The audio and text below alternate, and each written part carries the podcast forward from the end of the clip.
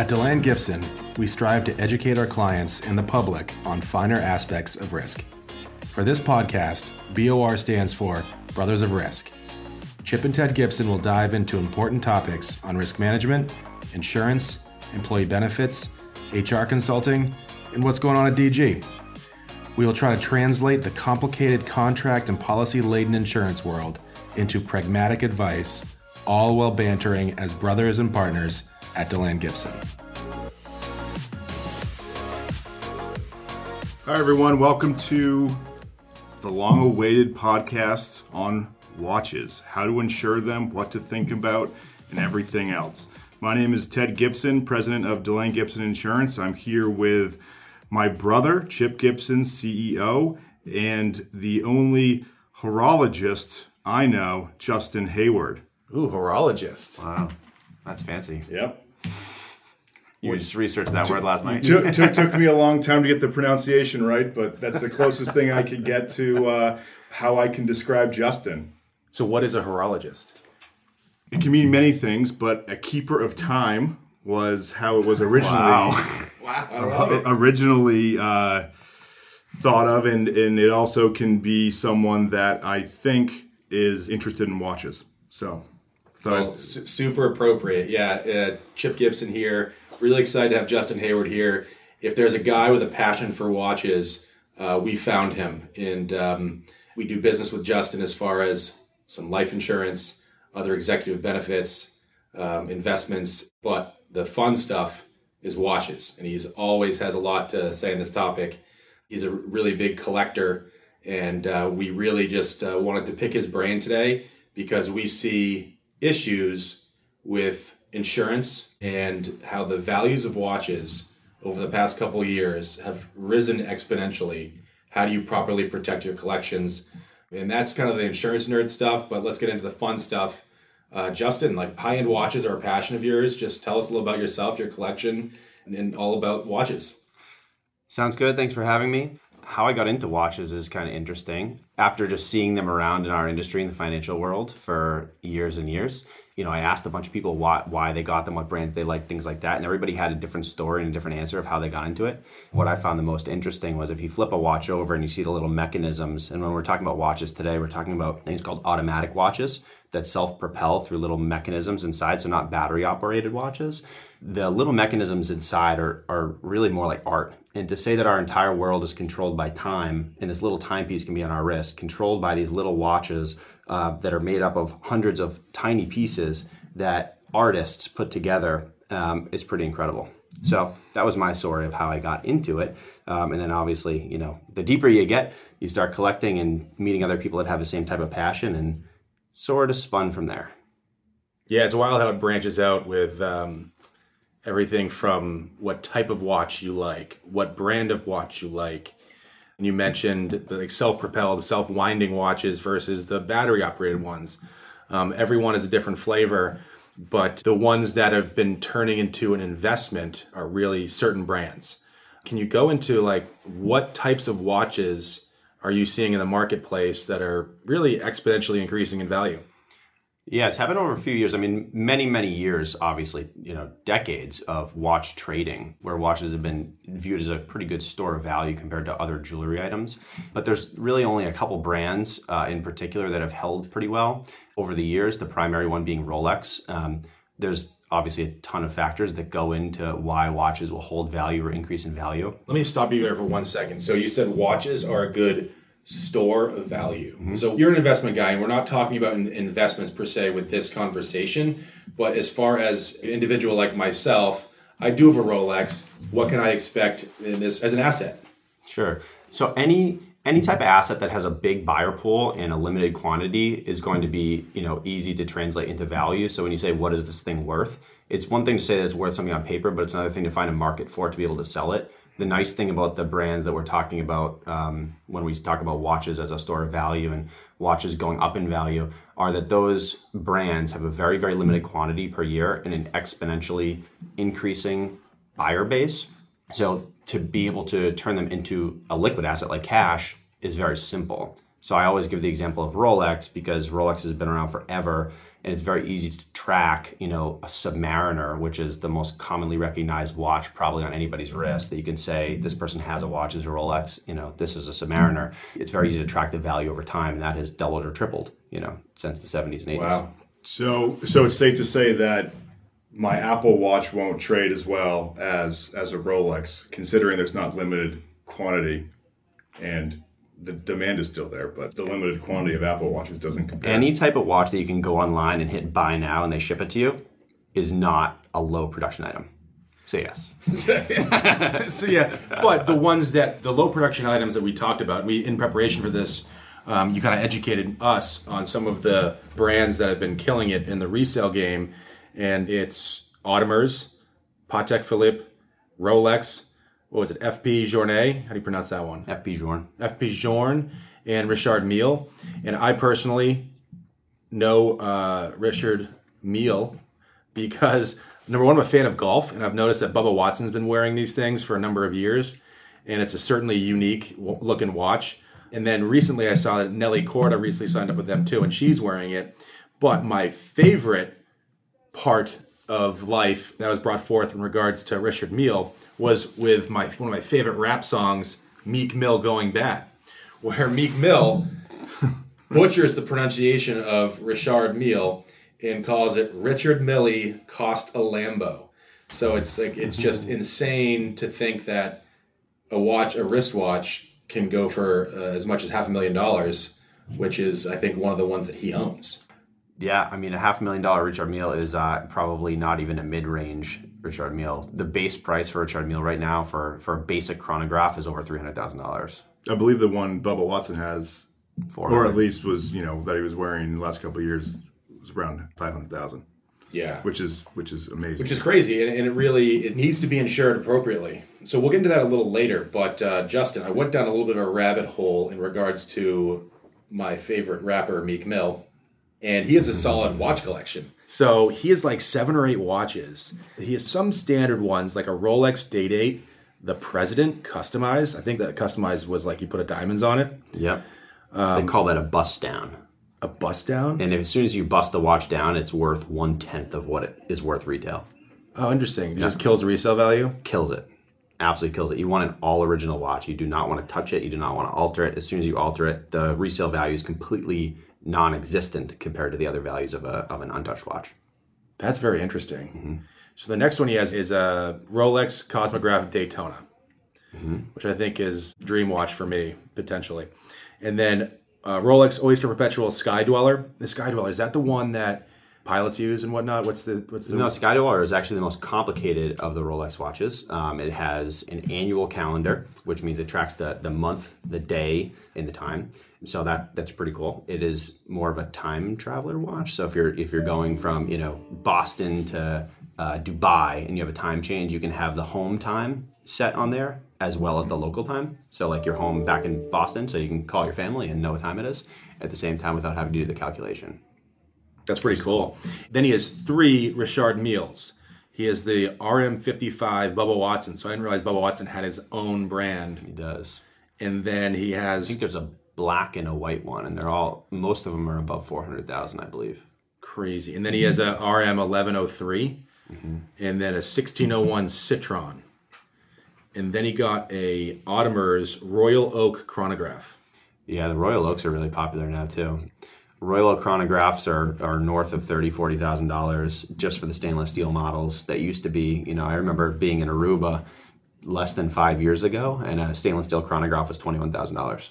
So So it's double gone the same up. lot. Yeah, absolutely. So with those seven watches, what do you think he, he got? I mean, you know insurance pretty well as far as insuring your collection. What do you think the rough total value of, of this collection would be? That's a tough one. The Rolexes I could value in a second for you. Um, the bust down's worth about zero. Uh, the Sky Dweller, if it's all gold, is probably about sixty grand. If it's a stainless steel, it's twenty to thirty. The Daytona, do we know if it's gold or stainless or It platinum? was it was a two tone. It's a two tone, maybe 20 grand. The RMs are huge curveball. I don't know the model numbers as well. The Bubba is probably 400 or so. The other two, RMs fluctuate so much, but you know, educated guess, you can say on the low end, an RM's $300,000. On a high end, you're talking a couple million dollars. Uh, Yeah, so he- if gotta spending that much money on there, but there's got to be a few, you know, a couple got, million he's got a seven-figure blanket Oh yeah, without a doubt. Yeah. There's a couple. Yeah, just the Richard Milles are worth over a million, without a doubt. Yeah, and so getting into the values, that's where we were talking about insurance and how these watches are increasingly becoming targets of crime. In the New York Times in the last quarter, they had an article that was the case of the stolen watch detective because watches are getting stolen at an increasing and rampant pace. So there's actually someone that you can go to that's a private detective to find your watch. He used to do all sorts of collections, but now he's getting up to two calls a week just on stolen watches. Um, I was doing some other online research. There's a database, international database for stolen watches called mystolenwatch.com. And so, Justin, like, what are you seeing as far as do you know people that have had watches stolen? I see online, like, I was Googling some stuff and it said buy now on Amazon. Not to say that Amazon isn't super legit, like, they're one of the bigger companies in the, in the world, but I feel like there could be a lot of online scams regarding buying watches. So, how do you buy and sell a watch safely? How do you know it's legit? That's interesting. So the stolen watches um, is really like all over Instagram, YouTube, things like that. With the rise of social media, which is sort of what increased increased the value so fast of these watches in the marketplace because it's in front of you. You see all these people that have watches that nobody can buy. You walk into a watch store and there's nothing on the shelves at all. And in order to even buy a watch, you need to buy 10 of them just to qualify to get a regular stainless steel model. It's so hard to get. So if you can take it off of somebody's wrist and resell it, you know that you have a buyer pool that's out there that's substantial that can't even buy the watches if they walk in the store, which is why these watches are getting stolen. How to buy and sell a watch, there's many ways to buy and sell. To buy a watch, ultimately, if you can buy a watch from an authorized dealer, that's the best way to go. So an authorized dealer is is a local group that it could be you know a, a boutique as part. So for example, Audemars Piguet has boutiques now, or you could have Rolex, uh, which has boutiques that are sort of direct from the manufacturer themselves. So Rolex is essentially selling you this watch. You're the first owner of the watch. There's an ownership card and a serial number and things like that that has your name on it. That is the best way to buy a watch. But if you walk in a Rolex boutique, uh, for those of you that have not walked in a Rolex boutique, you will see no watches in the store. Maybe you'll see just you know two or three in a massive store, and it's because you really can't buy one from an authorized dealer unless you already have a relationship and have bought many watches through them already. The other way to buy a watch if you can't go through an authorized dealer would be on the gray market. The gray market is where you get a little shady because if you don't know who you're buying from, it's not direct from the company, so you it's very hard to see if it's authentic and Rolex in particular, because there's such a demand for them, the fake Rolexes look so real that it's it's really hard to tell the difference. On the gray market side, there's a few dealers that you can go to um, online. If you search YouTube, the ones that are producing content about watches are probably the best ones to go to, in my experience, because they are sort of the voice of the industry. There's a handful of watch dealers that you know do 50, 100, 200 million in sales a year, so they're really, really large dealers. And I would say if you're going to be buying, either buy from a reputable individual collector that you know collects watches, or you buy from a larger gray market dealer, um, regardless of price, just because you know it's authentic. But ultimately, you want to go to an authorized dealer if you can. Yeah, it's really interesting. And so, like, how do you get your name on the list, even if you haven't, if there's nothing to buy, and and you're saying authorized dealers won't sell to you unless you've have a history of purchasing with them? How do you start? it's really, really hard. There used to be a list. Well, first of all, you used to be able to walk into a store and buy a watch as your first watch that maybe was not as sought after as a way to start a relationship. And then you can get, you know, a piece that's a slightly harder to get. But now when you walk in the store, there really is nothing in the store. So how do you even do that? There's such a demand now compared to the production that's happening in these manufacturers in Switzerland that really it's just word of mouth. Um, you need to walk in and have you know an introduction to the manager or something like that start somewhere just to start the relationship and buy something and then you incrementally start you know being able to buy these watches that is the only way it's relationship based and that's it so you got to build a relationship Really interesting. Really interesting. Circling back on being a target for crime, we wanted to get into some claim scenarios because this is happening. It's not just a New York Times article. We've had multiple claims in the last quarter on Rolexes, some being stolen from hotel rooms, others being, you know, people have been mugged. So on the risk management side, what do you see collectors doing? Like personally, Ted and I know what insurance companies recommend and what ultimately will give you discounts for good risk management. But how are you protecting your watches? Obviously, a safe is a great bet. I think the, the leader in watch safes is a company called Wolf. Wolf makes a safe that's customized, um, has watch winders built into it, so you can have your watches um, sort of stored in there, not just like a regular jewelry box. You can get them from Wolf dealers. I think the Wolf dealer uh, New England is Longs Jewelers, um, who I do a lot of business with. They're great, and they come, they install the safe in your house, they bolt it to the ground. You know, they're pretty pricey, but for protection, I'm, I'm not sure that it gets much better besides a safety deposit box. Yeah, yeah. That's the safety deposit box is you know with high valued items is what the insurance companies want their customers to do. But a question I have, kind of on a risk management topic too, with the values of these watches increasing, it seems like every day. You have your appraised value on a watch, uh, you know, name the price.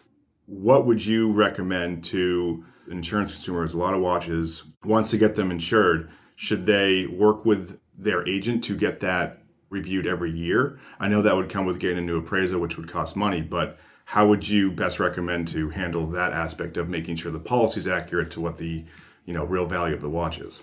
Yeah, I mean, for any watch collector, I think that they need to talk to their agent for sure to see what the policy is actually covering. And the reason for that isn't necessarily the insurance agent valuing the watches, I don't think, but having a good idea what the market value is, because the market value is probably not what you paid for the watch as an example, if you watch, walk into an Audemars Piguet boutique and you are a longtime customer of Audemars Piguet and you just care about the watches because you love them, you don't track the value very much, you may pick up a Royal Oak for you know thirty thousand dollars and the resale is fifty thousand dollars as soon as you walk out the door. So we're not talking about you know the price appreciating over five years by twenty grand. We're talking about it as soon as you swipe your credit card, it's worth twenty thousand dollars more than you pay for it.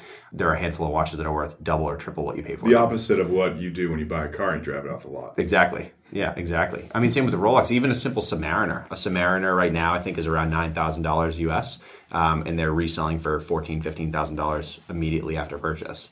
So it's important to not just have your receipt and to know what you paid for it because you can't just go back and buy that watch again. You know, what we just talked about the stores being empty. You can't replace that watch for what you paid for it. Rolex probably won't sell you another one. So it's a great point regarding insurance coverage because you really need specialized coverage for these appreciating items and you need to make sure that you have the right policy form. The public seems to commoditize insurance, but this is an area where you really need specialized insurance, and only certain companies offer the proper protection for this type of collection. For example, like Justin just mentioned, how you walk out the store and it's worth double, triple. Yes, you can get insurance for what you paid for it, but there's certain companies that understand it and understand that market value is different than what you paid for it. So, uh, really good policies.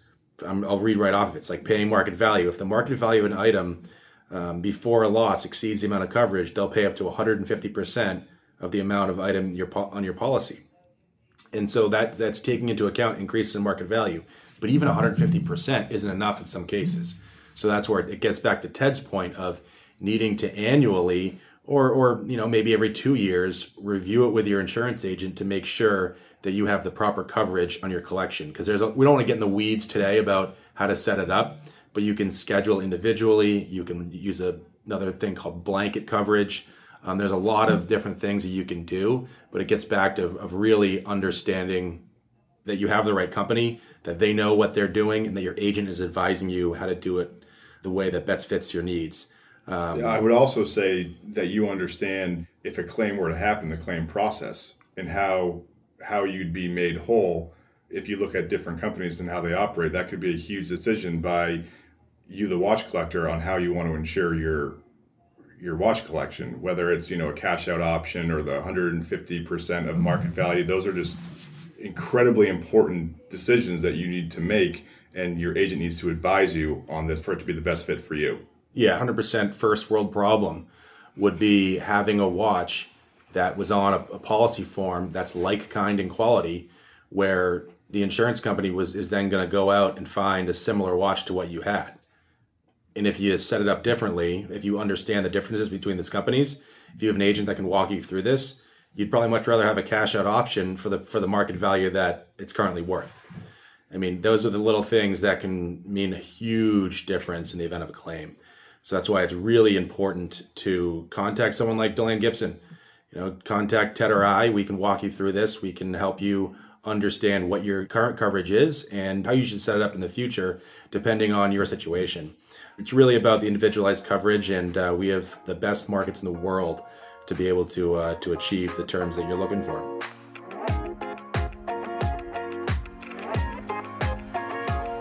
Well, that is all we got for today. Justin, really appreciate your time, your your brain on this. It's uh, super interesting to learn about the different brands, the market, all of the above, and even how you protect your watch. We both learned a lot, and I learned uh, even what, what Ted, what'd you call him? Horologist. Horologist. And uh, in-house horologist. that might have been my, my favorite topic. We, you should add that to your your Instagram handle. Or, or, or your LinkedIn description. LinkedIn description. Yeah, full time horologist. There we go. I'm getting called in to talk about this instead of life insurance. Um, if anybody has not, uh, questions about values of their watches too, obviously you know what you paid for the watch, but Chrono24 is the world's leading watch marketplace online. Um, and you can look up market values with a click of a button uh, online to have a, a better idea of what the current market value is. Great. Great. Well, well, Justin, your passion for this is really incredible. Similar to my passion for golf, and and Chip's passion as well. So, thanks for your time, and uh, hope we can do this again soon. Cool.